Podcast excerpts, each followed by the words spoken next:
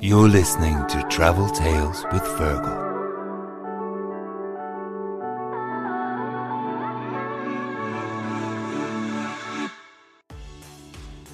Hello, my name is Fergal O'Keefe, and you're very welcome to the podcast.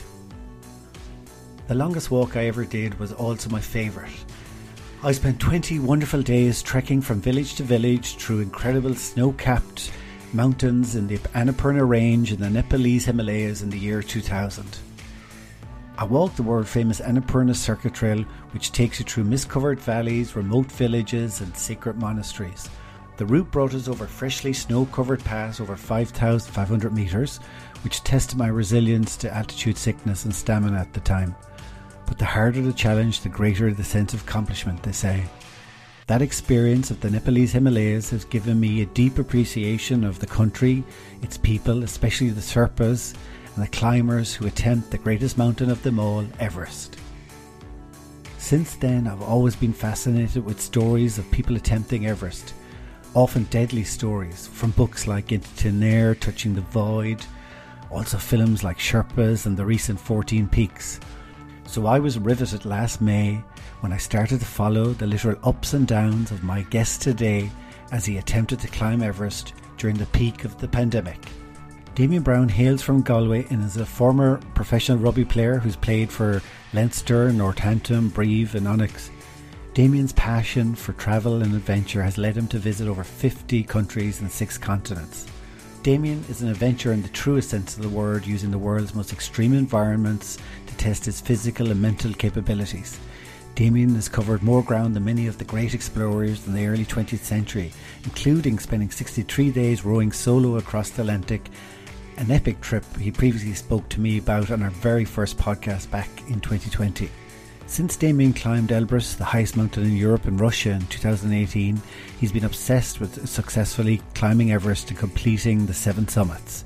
His original trip was called off in 2020 when the pandemic hit and he had to put that on hold Last year, a window opened up for him to go to Nepal in April, just a few days after his Australian partner gave birth to their first child in Brisbane. Epic is a word that's often used when talking about adventures, but this attempt on Everest was truly epic, and I look forward to sharing Damian's tale with you now. We talk about the climb, working with Sherpas, and what it's like to be on that iconic mountain from base camp to Camp 2 to Camp 3 for so long, and so much more.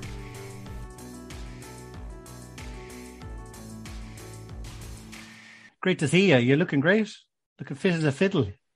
Yeah, good to see you too. Well, yeah, flat out, I suppose, um, right in the meat of training now for Project Empower. So, um, yeah, it's it's tough, it's relentless, and it's demanding. So, I suppose it's it's taking some effects, um, not only visually, you know. I know, I can imagine. So the last time I was talking to you, you were actually the first guest on this podcast. And the last thing you said to me on the talk, we were talking about Everest, that you were kind of saying you weren't big into mountains and heights, but you did have a target because I think it was 2018 you did Mount Elbrus. So you were doing mm. the the Seven Summits Challenge and Everest was the next one on it. And the plan, you had planned to do it in May 2020. And of course, mm. the world was locked down. Then you were mm. planning hoping for 2021. And I sent you a message, I think it was like 26th of March, and you said you didn't know. You didn't know if it was going to mm. happen or not. Yeah. And then on the, I think it was the 4th, around the 4th of April, your, your baby, Elodie, yeah, was born. Right. And then I got a message off you on the 8th saying you're on your way to Kathmandu. Mm, I know, a whirlwind to say the least. Um, yeah, it was a it was a very um, conflicting time for me, you know. Um, I had these two huge like life events, and you know, one of them was clearly uh, much bigger than the other, but um, like uh, Everest was still important to me and had a lot of meaning to me, and I put three years of my life into kind of making it happen, you know, and building up to it. Two training periods, and then the two of them were clashing.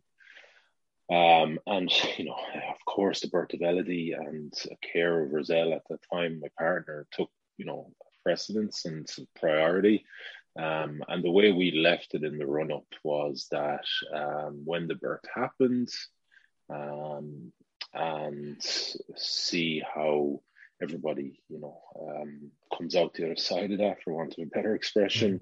Uh, then we'd kind of then we'd make a call on on Everest. So um, Elodie was due originally. their due date was the twenty third of March, if I remember, and she came twelve days later, which is typical, right? I, I I suppose like just human, like you know, you can't help but think about this other thing, you know. And uh, at the time, I remember feeling really guilty about that, but then having conversations with Roselle around it, it, there's a reason you think about it is because like you have to focus on those things because they're so dangerous really you know and if you're unfocused going into them you just increase the you know percentage of something sh- shitty happening you know and that's the last thing i want so so even though um you know the birth of my first um child was fast approaching, I also was thinking a lot about, you know, or not a lot, but a little bit about Everest, I suppose. And, you know, I just couldn't help it. It was just kind of innate. And, uh, uh, yeah, and then uh, you know, like I said, the birth didn't come until the fourth of April, and then like I was basically it was meant to, you know,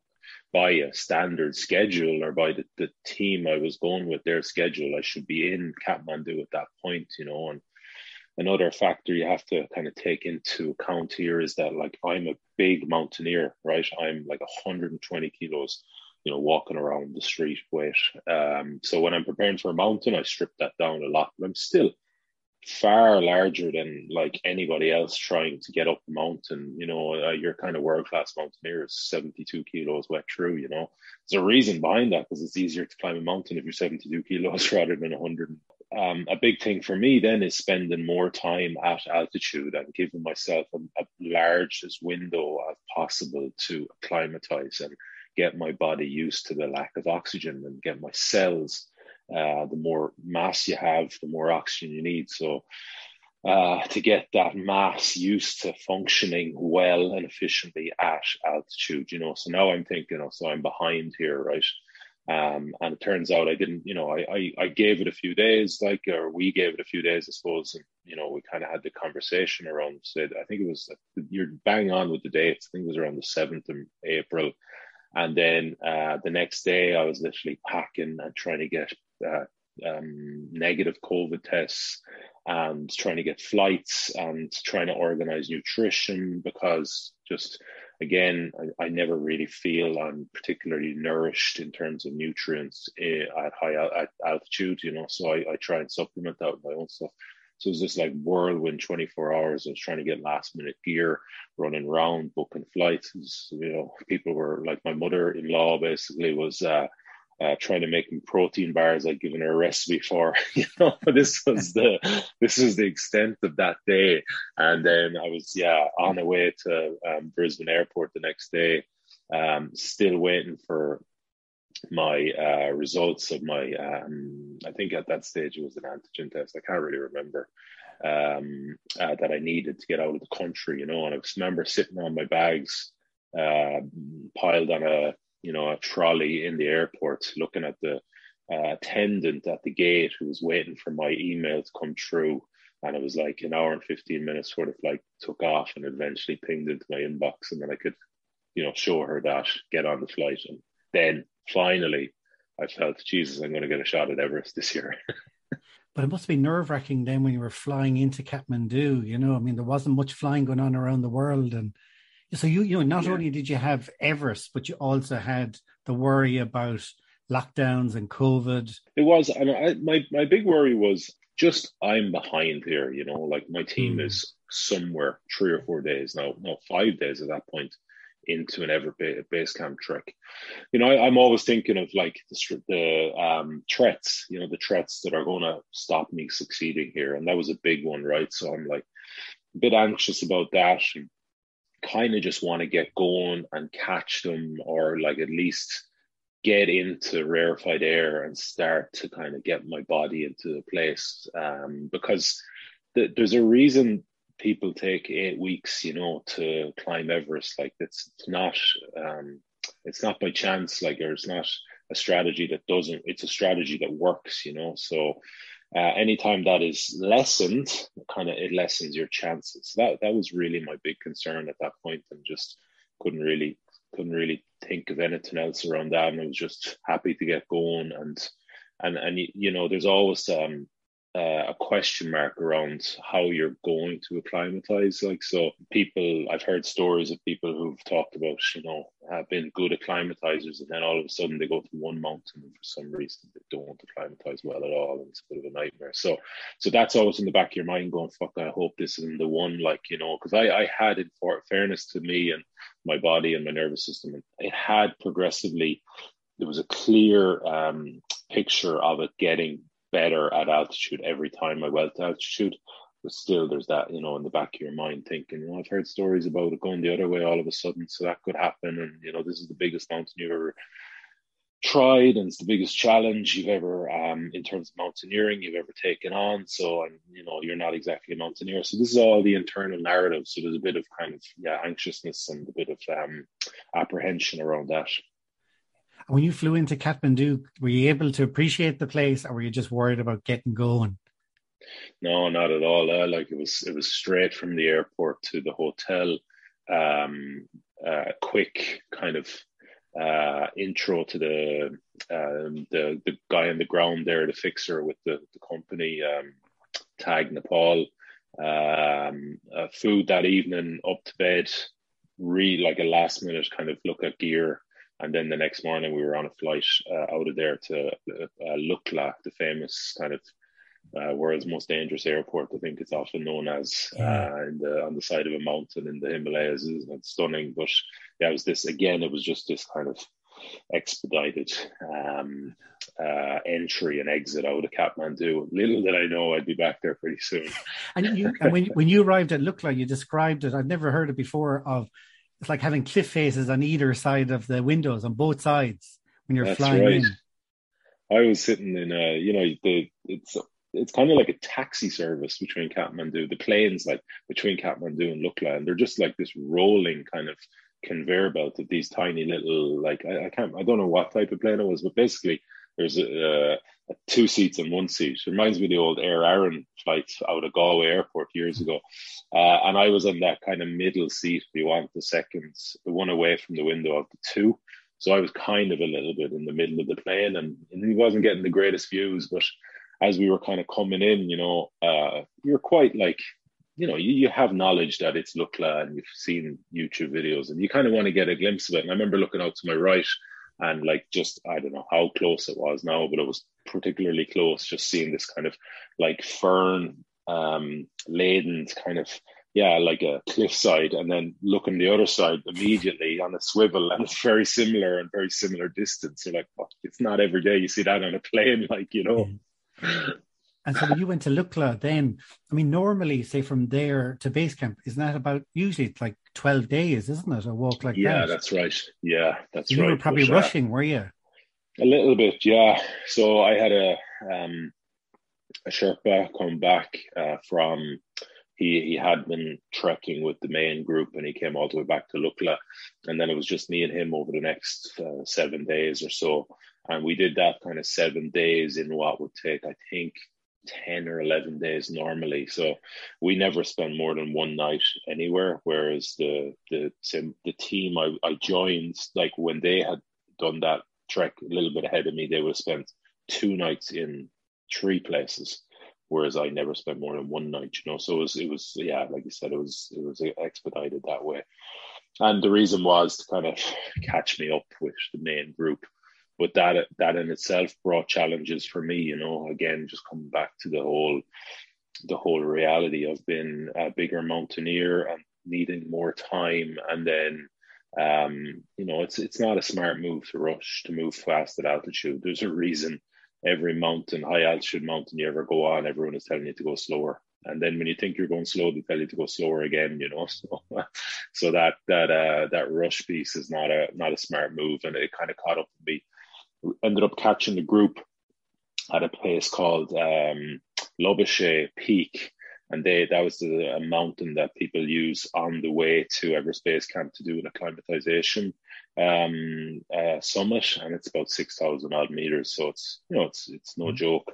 Uh, and they had come down after being kind of snowed out of that. Didn't get to the peak, but they had they were now like whatever that was how many days were they? They were five, four, five, six days ahead of me, I think. Uh, and then the next day, they all packed up shop, and it was kind of decided that I should go with them because I, you know, I'd finally reached them, and there's no point splitting us again. So that meant we were going to Everest Base Camp the next day. So that day was a tough day for me. Now I felt very low on energy, and was just struggling with the altitude and struggling with the the speed, I suppose, of the ascent.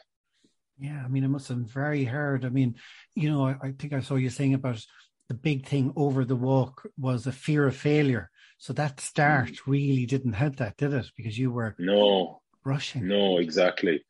You know, I I first hit me in um uh what's it called Namche Bazaar, which is kind of the the kind of main town of the the those mountain communities. You know, the main kind of where everyone else comes to gather supplies and mm. and there that was only day three or something and I got a headache.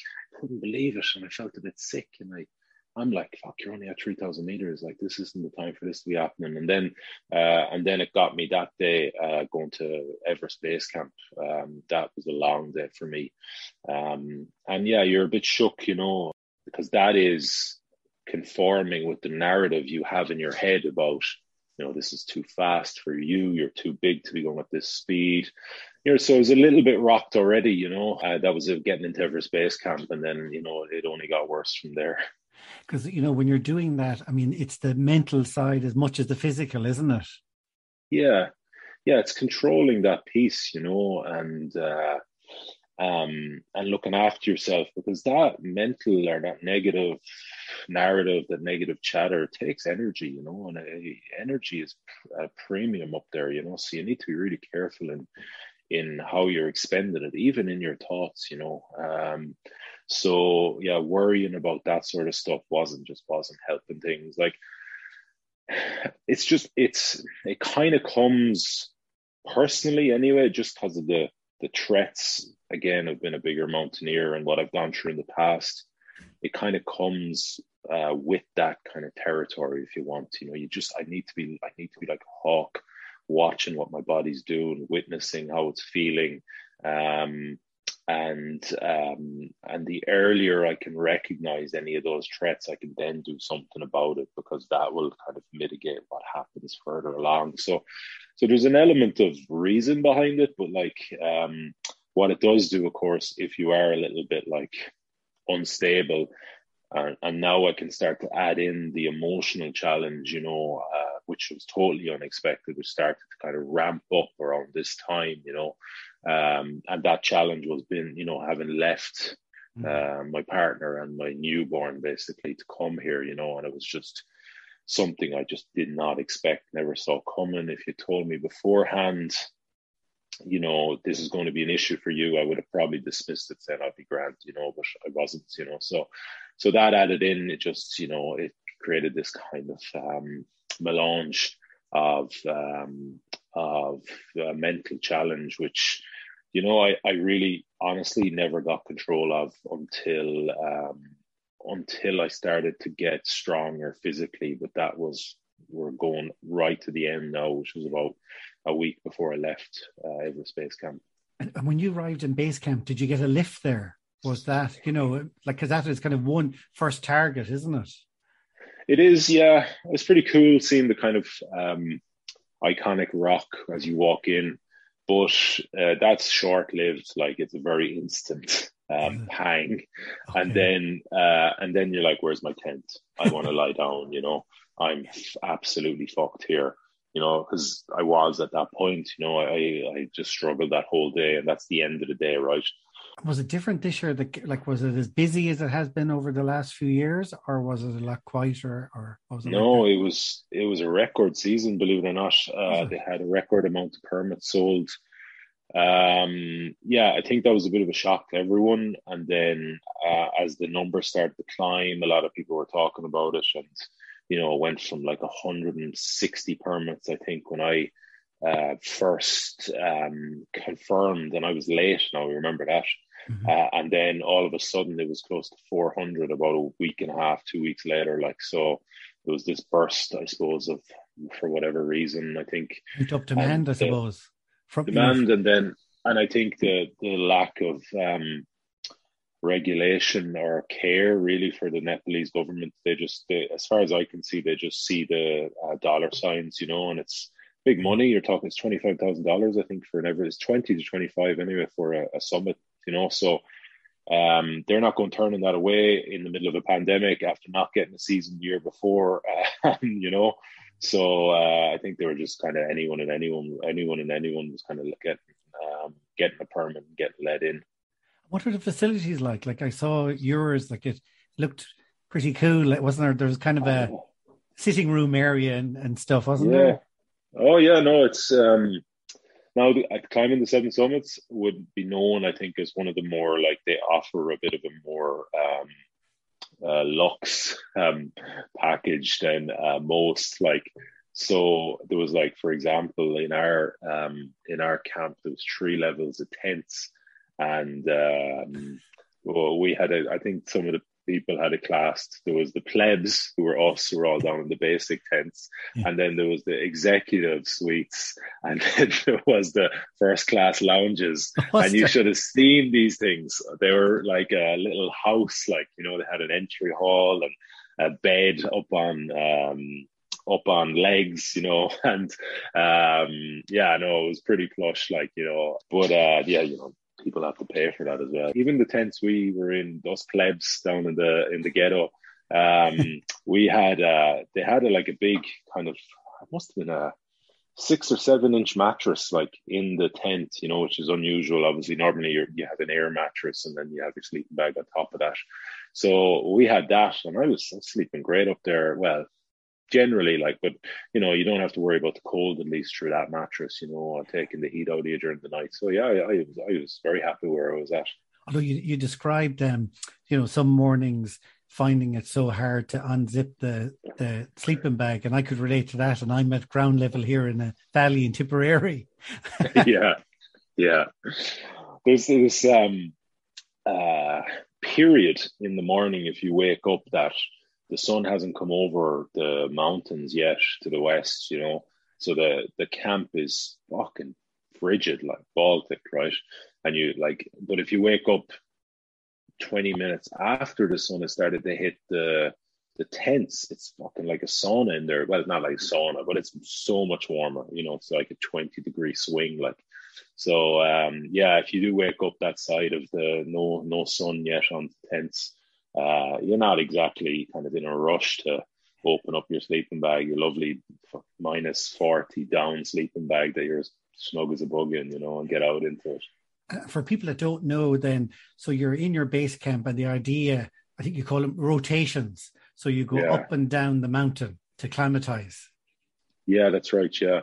So normally the strategy to for um, acclimatizing and giving yourself the best opportunity to summit Everest is so you kind of get there around kind of mid-April, right, into base camp, and then over that period you'll do two rotations. So that means that on the first rotation you get to a certain point up the mountain, probably camp two, um, and spend a couple of nights there, and then come back down, and then take some rest, give your body a, chance to uh, adapt to the um, altitude you've introduced it to. And then uh, after that period of rest, you go on another rotation, but this time you go higher, probably to Camp Three, and you might even get to Camp Three and go a little bit above it. You know, the higher you can get, the better. And then you'll come all the way back down to base camp again and do a long rest. And then um, you're kind of ready to push for the summit whenever you get a window, which is normally around anytime after May 12th, 13th. So um, some companies, um, and it's been it, it's been uh, achieved by just doing one summit rotation as well. You know, so just doing one of those rotations, but they do try and get as far as close to Camp Three on that one rotation. So so yeah, that's that's the strategy, and uh, um, the the group I was with. Um, it kind of got just because it was a big mess this year with COVID. It kind of got split into um, some people went on two rotations, some only went on one. Um, and uh, I ended up just doing one myself just because I went to, uh, I had a little break down to Kathmandu uh, because I got COVID. Um, and, uh, and then when I got back, I went on one rotation and, uh, yeah, that's that's you the know, way it's done. So you know we were talking about getting the COVID there. So you were Yeah. really like when you were doing that rotation you were you were in base camp, you were really suffering, weren't you? And you didn't know at the time. You because I was following you, and you're Yeah. and you, you were really frustrated with yourself because you felt like yeah, your power and your altitude. You were really suffering, weren't you? yeah. So I was just putting it down to the uh, you know altitude, right? Um, and there was an element of altitude in my um, in my lack of um, power, lack of um, uh, endurance. Um, but uh, little did I know in that, like, we went on one acclimatization hike uh, in particular, um, and uh, I was way out, trailed way out the back of the group, um, and at one point got my O2 sats measured by um, our lead Sherpa, a guy called Big Tendi, uh, and he he's like he didn't even he just looked at me and said, "You're going back." So my, the O2 sats is your blood oxygen saturation levels. So, um, you know, we're walking around at sea level or roughly sea level, and it'll be like 99, 100. But when you get up into kind of five, six thousand meters, so Everest Base camp is five thousand three hundred forty meters. You know, you you should be in the low 90s, and um, maybe some people will be in the high 80s. Uh, and when you're out hiking, it'll drop a little bit as well, or hiking, trekking on those acclimatizations.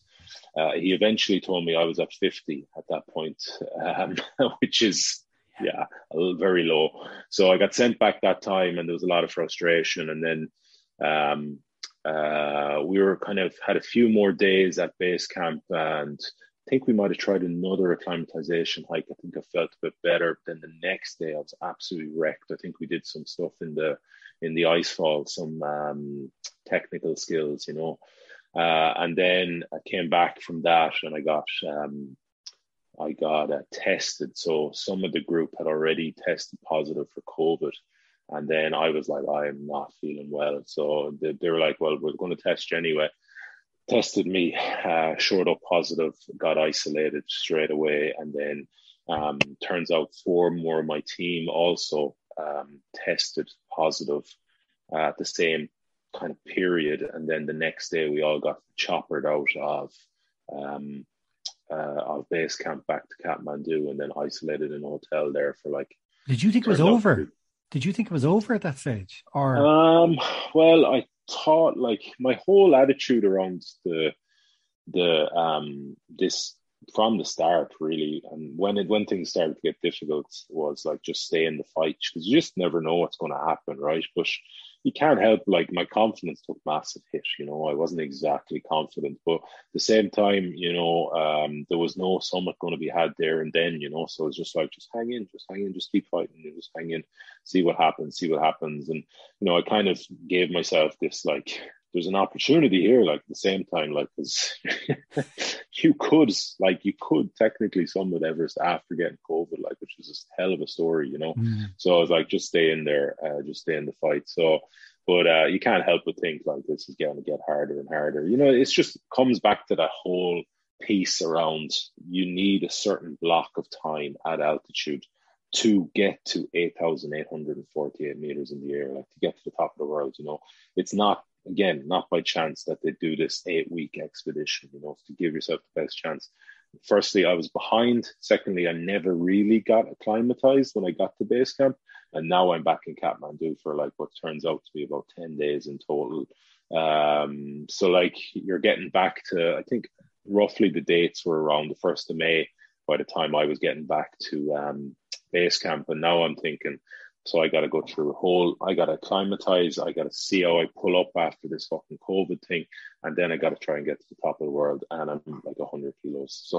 So and like, and the time is running out as well. You know. yeah, summit- yeah. Now you're down to four weeks, like at Yeah. best, uh, at absolute best, four weeks to be off the mountain. So, you know, you, you're not exactly thinking, you know, the odds are in my favor here. But I, I never really, I never kind of gave up on it. You know, I just kept telling myself, stay in the fight and see what happens. You know, um, yeah, it showed your resilience though. I mean, that was what really came out. You really kept going.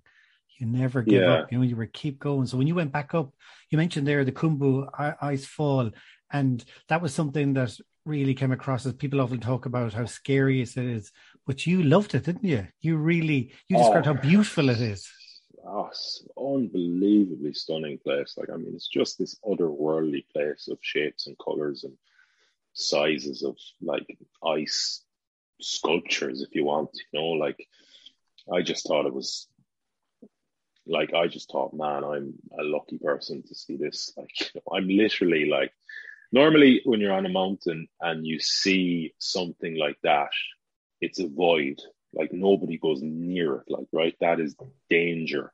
And on hmm. Everest, they fucking walk through it for like seven or eight hours.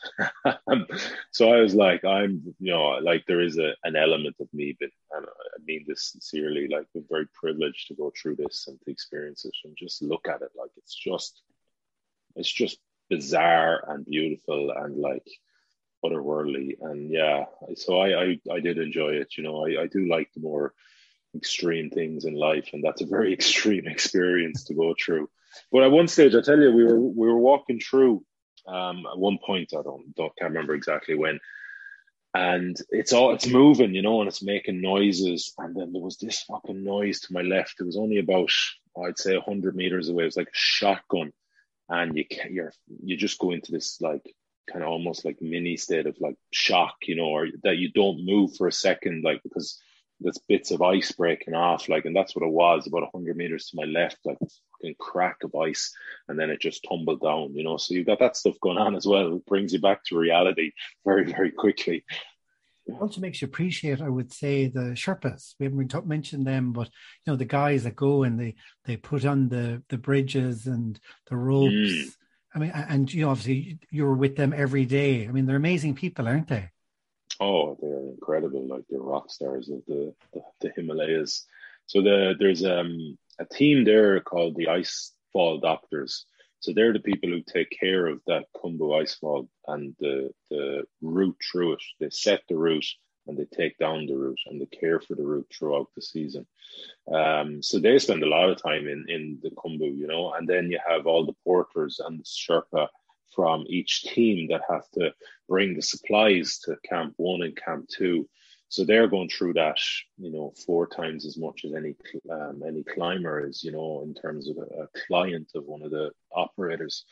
So um, we had a guy um, early in the season before anyone was actually going through it in terms of climbers um, who fell and broke his fuck I can't remember was it his arm or his leg, and apparently um, he swung against an ice wall and his tank only he was wearing his helmet. You know it, the helmet cracked, but he was okay. You know so um, it just shows you you know this is this is the dangers of the place and these are the guys risking most. You know, they, they have a much higher percentage of things going wrong because they spend much more time in there than the rest of us. I did the Annapurna circuit, and um, they're amazing people, aren't they? The Nepalese, they're very spiritual, yeah. they're lovely people. Spiritual, very soft. Um, yeah, just very kind of um, considerate and um, yeah, lovely people. We, the Sherpa themselves are just you know kind of very close knit community and um, although they are like so kind of advanced and so far ahead in terms of their climbing skills and they're just so um, there's not a kind of note of superiority in them you know when it comes to like guiding you through it and helping you and you never get that from them you know they're just like they're very uh, willing to kind of uh, make you feel like you're not an idiot, you know, if that makes yeah, sense. Yeah. And they're very modest. Actually, that movie, yeah. 14 Peaks, Nimsdai, they were, I think they were all Nepalese. It was great to see that. Did, was he on the mountain when you were there, Nimsdai? He was there, yeah. He was there um, with his um, company, um, Elite, Elite Exped, I think they're called. Um, Kim, we came across him and his group um, a couple of times when we were on acclimatization hikes and going through the icefall. I remember one day. This is a guy who's doing incredible amount for that community, like in terms of you know giving them the recognition they deserve in the mountaineering world because these guys are just different level. Like you know, like it's yeah, it's phenomenal, and now they're they're leading the way and they're getting the kudos and they're getting the um well, in, in, some cases anyway, they're getting the rewards, you know, in terms exactly. of the, the finances, which which would have gone elsewhere or has gone elsewhere before. And so when you went back, you had a real lift. Your energy levels went up to the level where you were doing sprints up and down the mountain, or up. Eventually, eventually, uh, it was a long journey to get to there. Uh, so I came down off my. Uh, so I did my summer rotation after I came back. Or sorry, I did my rotation after I came back. Uh, and that was long. Um, and I had good days and I had bad days. was, I felt levels of fatigue during that so that rotation, particularly coming um, out of the Khumbu, uh, getting to Camp One, there was these like three or four deep crevices that you had to go down into and climb up the other end, um, uh, nearly vertical faces. And I remember coming out a few of those climbs, man, and I had to sit down for about literally about 25 minutes to just get some sort of semblance of energy back. And then we'd trek on again. And then you'd see another one of these deep crevices and the ladders and the ropes down and up the other side, and your heart would fucking drop because I literally hadn't an ounce of fucking uh, energy. Um, and then the second time was particularly brutal. Was co- so I had a good day between camp one and camp two, though. I was like, oh, this is good. This is like, this is feeling really good today. Feeling strong, not feeling that fatigued. Now it's an easier trek, but still, it's higher. And you know, you're getting between six one and six five at this stage. So you're getting into serious kind of altitude, you know. Um, and then I uh, had a couple of days at camp two, and then we were going from camp two to camp three, or at least going as high as we could kind of um, get on that kind of last hike our last bit before we were going to get back down, and that would be the end of our rotation. And that day, I'd had a rest, like a full 24 hours rest the day before. And as far as I was concerned, I did everything right. You know, nutrition, hydration, rest. I napped during the day. I, I couldn't do anything more as far as I could see. Uh, and literally, the first 30, 40, 50 steps out of base camp, out of camp two, going to camp three, I could, I felt I've got nothing, nothing here today. And sure enough, the next whatever it was, four or five hours, um, were just a real, real struggle. We didn't even get to so there's between camp two and camp three, there's the Lhotse face. And there's a thing called the Bergschrund at the bottom of that. So it's kind of a treacherous enough um, navigation of this feature, which a big overhang, you know, that you kind of have to get under and then up the Lhotse face. We didn't even get that far. Uh, we sat down, I'd say about 150 meters below that at one point, and we took a big rest, me and my uh, Sherpa at that stage. And um, and then he was like, "All right, let's go." And I was like, "Okay, let's go." And just you know, as in like, let's keep going. And he was like, "No, we go back." And I was like, "No, what?" And he was like, "No, we go back." And to be honest, I just didn't have the didn't have it in me to fight him. I was like, "All right, we go back."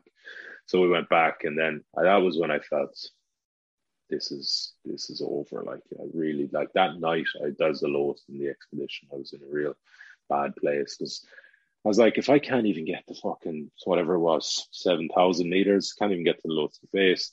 How am I going to get to eight eight? Like you know, I, I just felt like I've got it. This there's something I still feeling the effects of COVID here. Like there's something like I feel I'm at about thirty percent capacity, like of what I should be at. You know, so I slept on that anyway that night, and then the next day we went all the way back down to base camp. And then I was like, I just gotta, I just gotta find a way here. I gotta resource um, whatever I can find to give myself an opportunity to go for that summit. And uh, talked to Mike Hamill, who's the head of climbing the seven summits, and he gave me some advice around what I should be doing in terms of the the medication, but also kind of uh, rest and recuperation was all good. Uh, and then um, these windows of um, opportunity popped up to go, but I still wasn't feeling great. And I knew well that like if I go now, I, I won't. I, I just know it's too early for me. I won't get the summit. So I let that window go, and I waited with the team. There was one full team. Um, so climbing the seven summits split their kind of groups into three teams, and there was one team that were waiting for this late weather window, which is apparently historically comes, and I was like attached to them then because everybody else had attempted or gone home or summited. Uh, so I said, listen, that's the only opportunity I have because if I go with the the team that's going tomorrow, for example, like the the second, the middle window that turned up, I, I know I won't get there. I'm just not feeling strong enough yet. So I waited another while, and over that period, then it started getting into kind of the, you know, the 20s in May, so May 21st, 22nd, 23rd. Uh, and then there was this rumor that there was a this late weather window after this cyclone that was coming in that like we were going to get a run at it. Uh, and I started to feel stronger, and I started I was going on um, uh, hikes again, acclimatization hikes. Finally, started to get a bit of confidence back, and I was like, "Geez, you know what? You have a chance here. You have a chance." This year was a mess. Like you know, people had been quarantined, and you know the the groups were all over the place. Like I was in a group of six climbers, and some of them ended up summiting. One, two, three of them ended up summiting uh, in the first window that came up this year, which was around the 13th, I think. Um, uh, another one of them ended up summiting in that second window, which was apparently like none of these windows were ideal, by the way. Mm. And there was all sorts of fucking sketchy stories about what was seen up there. And, you know, unfortunately, there was a couple of deaths this year. Um, uh, another one summited then, I think that was around the 20th maybe and then there was this rumor that there was this kind of late weather window that was going to be like some sort of fucking nir- nirvanic uh, window that we are going to get like 10 mile an hour winds on the summit and it never even it, in in hindsight it never even appeared like so it was the opposite was, actually uh, happened the cyclone that's came. what the, the cyclone came and then um then there was all sorts of like some a couple of teams chanced their arms like there was some teams that however they'd done it, they kept themselves um, basically COVID free. Uh, all their all their team, all their Sherpa, and they were like, um, "We're going to try it later." And then there was all these big snow dumps. The cyclone came in. There was an avalanche that wiped out Camp Tree at one stage, but there was nobody, thankfully, in tents at Camp Tree, you know. Uh, and some of them ended up summiting, some um, even as late as May 31st, I think, you know. And and then there's all the politics about, you know, people are talking about like what are the icefall doctors going to do because they have to, apparently their contract is till May 31st and they have to whip that stuff off the mountain. It takes them a couple of days. So, you know, um, people, yeah. So like it's it was all those rumors flying around and you know, fucking people whispering in corners and uh, it was all sorts. Yeah, and there was he um the tensions were running pretty high in our group as well because people felt there was a lack of leadership from the the guy who runs it, and so there was called out one night. He didn't take that very well in front of the group. So oh, man, it was like I don't know, it was a bit of like soap opera there for a little while, like. So you were ready to make your summit attempt. So my listeners are dying to know how did it go? Did you make it? Like I said, felt good, and okay, I had that kind of apprehension that you know, like it's game day here, and we were ready to go. My bag was packed. I'd done a walkthrough with um, one of the guides, and he'd gone through my pack, and I felt good. Felt like I was prepared. Like this is the best I'm going to get, like in this period anyway. Um, and the way you go through the the Khumbu, you always leave it about one and one or two in the morning to give yourself the best chance because that's when it's most stable, you know, in the in the depths of the the night.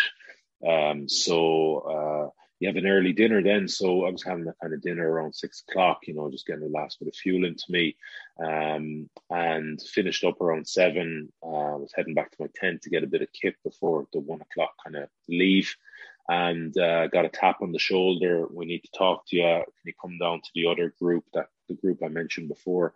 I was like, yeah, Grant. Um, so we go in there and they're, they drop the bombshell. They're like, listen, um, uh, four, I think it was something like four Sherpa have just come down from Camp Two. We tested them. Three of them have COVID.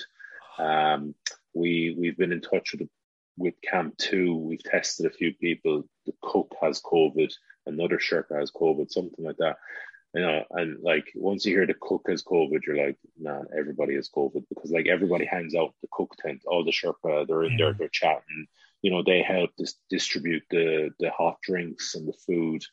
So I was like, so basically the the line the company took, the operator was like, listen, we're taking everyone down from camp two, camp three, even camp four. I think they took their camp four manager down, which is up at eight thousand meters. You know, um, we're taking him down and. Uh, we're, we're testing everyone. We'll see where we're at with Sherpa. So they dragged everyone down, took whatever a day and a half, and then tested them. And then they're like, "Yeah, listen, uh, ninety uh, percent of our Sherpa have COVID."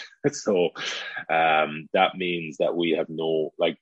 They gave it. They gave it a spiel like we're going to try and bring back some of the Sherpa who've summited, or we're going to you know contact some of the other providers who've shut down a week ago and see what their Sherpa are doing. We're going to try and you know patch together a team of Sherpa to give you guys a chance to go, but they couldn't do that, and I don't know how hard they tried, but um, yeah. So you know, without any Sherpa, yeah, you can't you, unless you're a professional climber or a very you know world class climber. You're you're not you're not going for the summit, you know, because the Sherpa do a lot of work. Like so, if your backpack on summit day is uh, seven kilos, theirs is 21 kilos, you know, at least, if not more, because they're carrying, uh, you're carrying one, maybe two of the oxygen bottles, but more than likely just the one you're using, right?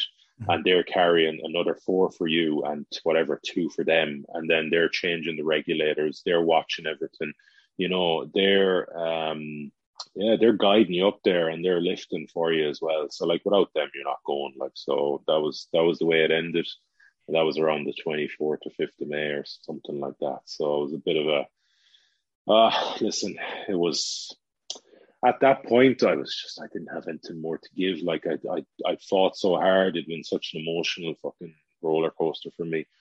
You know, when I heard that, I was like, I just, yeah, whatever, man. I just, I don't, I don't, you know, I, I, I just didn't have anything more emotion to give to it at that point. But you know, over the next few days, I started to feel the kind of disappointment, the frustration kind of pushing through, and even the kind of little bit of anger around it all, you know, and a, a lost opportunity.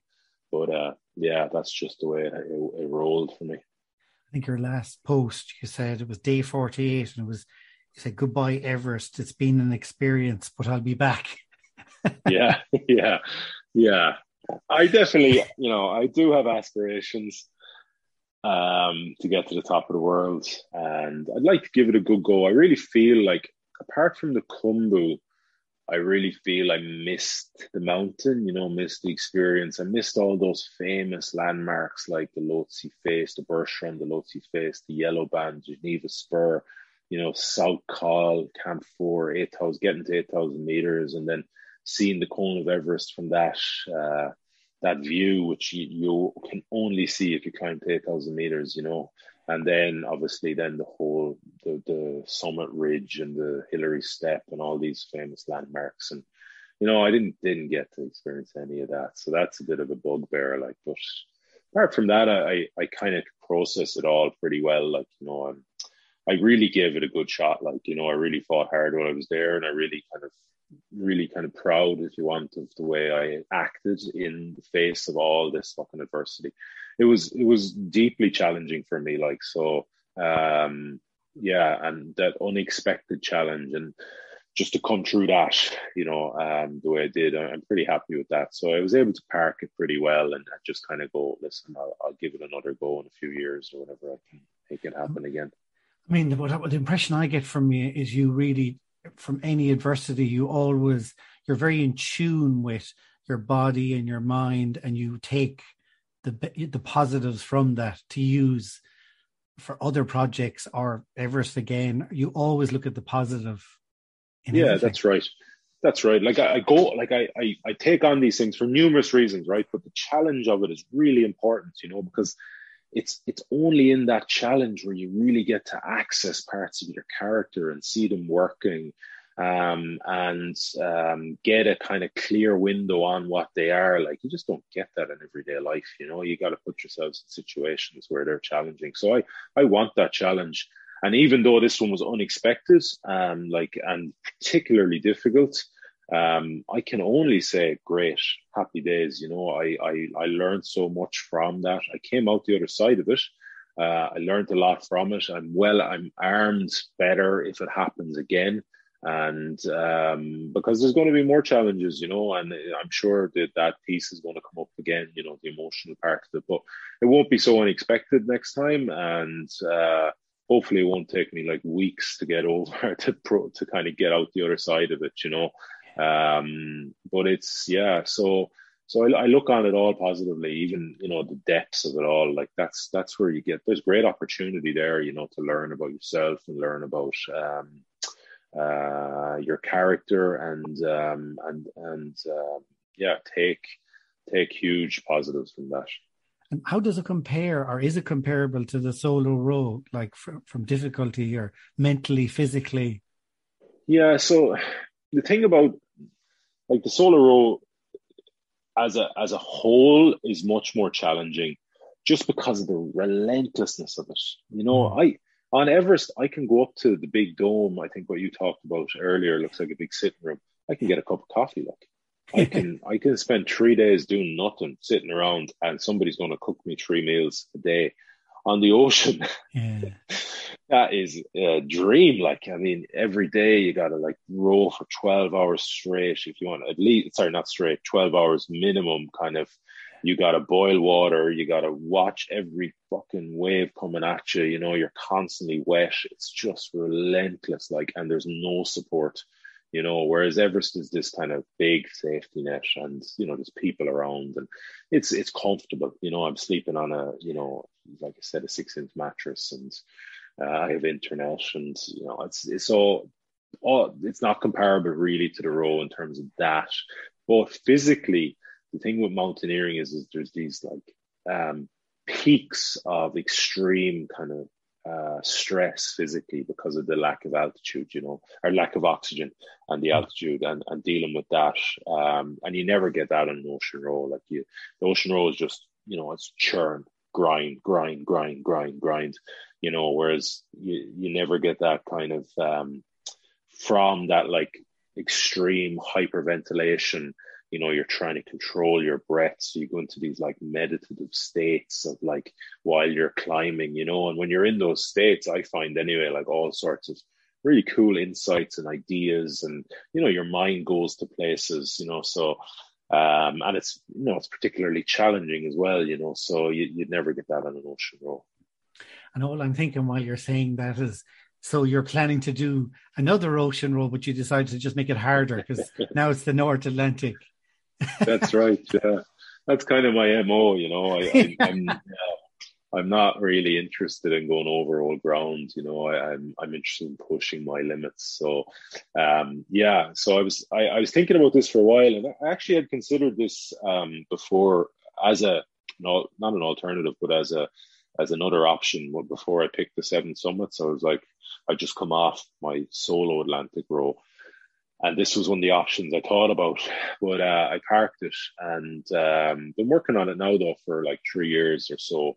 And uh, yeah, it's coming to fruition in starting in May this year from New York. Me and a friend of mine are going to row across the North Atlantic, um, which is a particularly different beast, um, even though it's only a, you know uh, a few thousand miles or a couple thousand miles or so more northerly than the last route but we're going obviously the opposite direction, so west to east. Um, and we're trying to end up. The, the goal is to end up in our hometown, Galway, which just will be, you know, a phenomenal thing. And I think that was the real centerpiece of this idea for me is that I can row into my hometown. You know, I think that's just an amazing thing to be able to do after this, you know, crossing a crossing an ocean and and no no um no uh, fool of an ocean like the North Atlantic is a, a, monster. Like so, we have all sorts of different um, challenges uh, in terms of that that you don't get on that more southern um, east to west route. You know, so you've got things like uh, well, you've got the cold, of course, because you're much higher latitudes. You got much more propensity for storms, even hurricanes in that part. There has been hurricanes that time of year in that uh, region of the um, the Atlantic, and then you've got things called these giant eddies, which are these giant whirlpools that you know if the boat is they're kind of offshoots of the the the um, Gulf Stream and the North Atlantic Drift, and if you get caught in them, you can just get kind of go around in a circle for sometimes you know a couple of weeks. Like you know, if you think you're going forward really fast, and all of a sudden you're going backwards really fast because you're in one of these giant eddies, you don't get out of it until you're spat out of it really.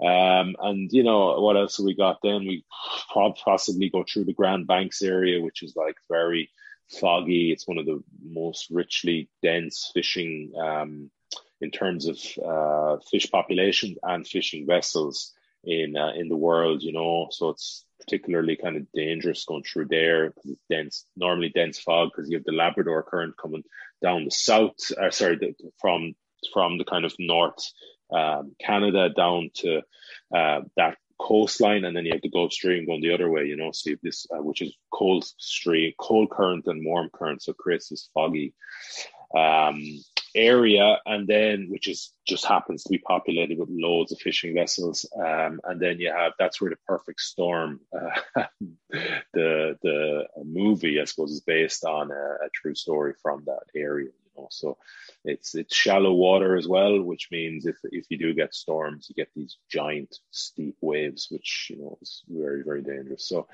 yeah, there's plenty Sounds of challenges. fantastic. and how long yeah. will it be? How long? What's the target? Well, we're going for the world record, which is, um, would you believe, was set 125 years ago by the first people ever to row an ocean, um, two Norwegians called Harbo and Samuelsen. Um, they got across in from New York to the Scilly Isles in the UK um, in 55 days, 13 hours. So that's the target we've given ourselves. Um, you know, everything we do in the training and in prep is based around performance and and being ready to, um, at, at least if we get the conditions, be ready to try and achieve that. Now that's the big question here, right? You know, so it's all well and good, kind of, you know, giving yourself this um, big target, but like if Mother Nature decides that, you know, you know, this year there's three or four storms in the North Atlantic, so that you could be Superman. You're not getting across in 55 days, you know. So two to three months roughly would be the timeline it'll probably take us. Um, but our goal is to be at least endeavor to get under 55 days. Every time I see you now in social media, you're doing weights, etc. So you do a thing called the pain cave. Do you want to tell people what that is? Well, uh, so it, originally it was um, a kind of a little bit of a a kind of what would you say a term I put on where we would go and train. So where I would go, um, and then uh, I used to have a garage gym out the side of. Well, firstly, actually, originally I had it back in France when I was playing rugby. I bought some equipment, and over that last five or six years, I've been adding to the equipment all the time. You know, slowly and I always had like a kind of I wanted to have a bit of a if you want a facility that I could train at home as well as going to a gym, and that's kind of just turned into a, a kind of good home gym now. Um, and then I started. My brother used to come out and he, he used to say, oh, "Well, we're going to the pain cave today because the sessions used to be pretty." Although we used to do a lot of rowing sessions together, and they're like particularly manky. Like, uh, so yeah, that's where it kind of originated from. And then I kind of, it was all uh, at the same time, it's a bit of tongue in cheek. Like we nobody was really taking that seriously. Uh, and then uh, yeah, so it's kind of um, come from there. And then I set up a platform, uh, a new platform for myself, where I was like, I'm trying to like um, um, commercialize what I do, you know, mm. and um, I started a kind of the there's different parts of the platform. So there's coaching, there's online courses, um, there's um, events, um, really exciting stuff that I've coming up in terms of big trips where people can join me, like to climb a mountain or run across the desert or whatever. But uh, one of the parts I, I, I, had was a membership site, so on uh, a site called Patreon, and I transferred that over.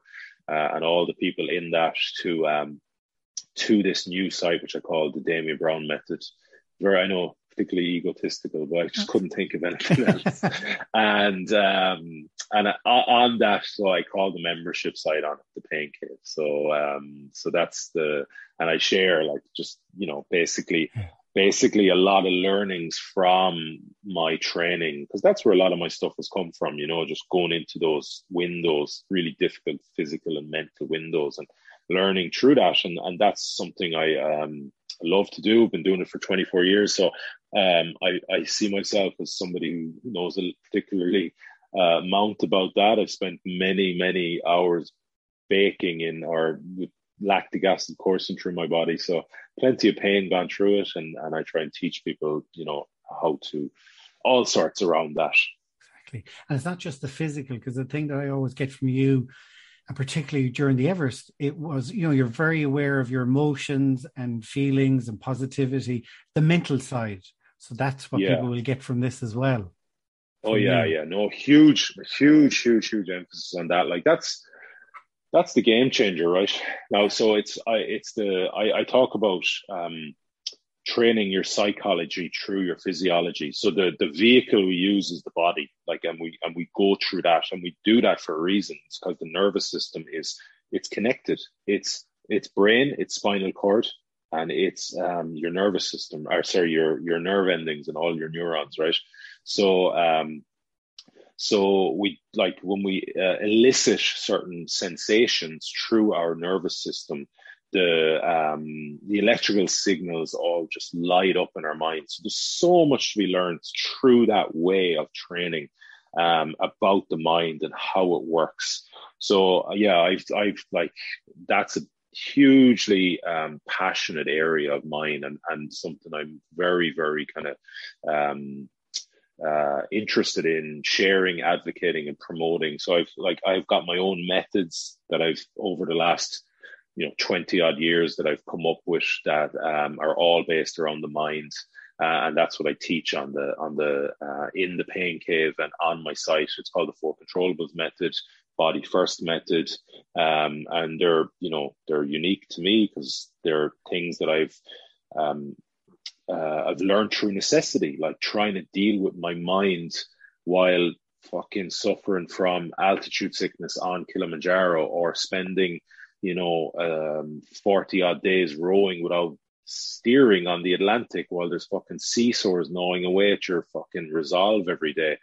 You know, you spend enough time in these areas, you learn how to cope with your mind, you know, and I've done a hell of a lot of kind of physical and mental training. Um, and, you know, I, now I've packaged it really honestly, genuinely proud of the kind of, um, the value, the, the detail and the method and the value in it and, and what I've kind of poured into it myself. And yeah, I think it's great. It's just, I feel this is like a, a bit of a undiscovered frontier the term, in terms of training your mind through your body, you know, and I think it's the next step in like kind of peak performance that people are going to discover in the next, you know, 10, 15 years. And it's just so powerful, like, because you, if you, push yourself into these windows, these physically difficult windows where you're at the edges of your capacity, uh, and your mind, and you learn to deal with your mind there. Man, anything that comes at you in, in everyday life is a breeze. Like you just get, you just so used to, you know, you've exposed yourself to your most vulnerable, your weakest, your most doubtful, uh, that morning in the gym or whatever, and then you have a little bit of a stressful thing that day, you're like, Grant, you just deal with it. Like nothing is a bother, you know. So there's real power behind it. It's a very empowering thing to learn through, and and I think it's going to be, it's really going to come into the kind of the lexicon of, of high performance uh, in the next whatever 10 15 years it's amazing the mind like the mind is just it it kind of blows my mind if you want that like this we spend from the day we're born to the day we die, we have consciousness, right? And we spend every moment of our lives, but we're never taught anything about dealing with it. We nobody ever tells us how to manage it. And it's the thing that is present in every moment of our lives. So, um, you know, the sooner some sort of education, like, I mean, it, it surely merits some sort of education, like as a young age, particularly now when we see in these times so many people having you know mental health issues like exactly. so um yeah so i'm i'm very fascinated by it and interested in i think the method i've developed although it's come from kind of a totally different field is is very applicable to um teaching people more about their mind and dealing with it so I followed you. I've been following you since the rowing days across the Atlantic. So I'm looking forward to this summer following your row, and hopefully I'll be there in Galway when the boat oh, comes oh, yeah. in with a big crowd celebrating. Yeah, yeah, that'd be great. It's great to see you there, and uh, that's the that's the kind of vision, right? With this, like, is just to we really want to share it uh, in terms of build that story and build interest in it. And you know, these two local guys who are trying to achieve something extraordinary, uh, create history. We'll be the first Irish team to ever um, do it. Uh, the North Atlantic, and uh, and get you know we're coming into our hometown, so hopefully we can get like the prom and uh, the docks when we eventually the docks in Galway eventually land just you know full of people uh, waiting to welcome us in, and uh, hopefully they'll have taken something from our um, suffering. Thanks a million. so I need to let you go back to the gym to get training again. It's only a yeah, few months well, away. that's all. Yeah, no, there'll be plenty of that. Uh, but yeah, no, uh, thanks very much. Great to be on again. Thanks again, Damian, there for another great interview. You can also check about him talking about his original Atlantic rowing on our very first podcast, episode one, with Damian and I really look forward to continuing following his adventures. And you can all follow his adventures as well on his Instagram is Auld Stock, which is A U L D underscore stock, or Project Empire on Facebook or, or the website to follow that North American Atlantic row as well. I really look forward to following that adventure. I would ask if you could please subscribe to Apple Podcast so a new episode will appear in your library every week I would also really appreciate if you could leave a rating and a review as it helps others to discover this podcast. To find out who's on every Tuesday, please follow me on Instagram and Facebook at Travel Tales with Fergal. Stay safe and keep dreaming of future travels. Travel Tales with Fergal.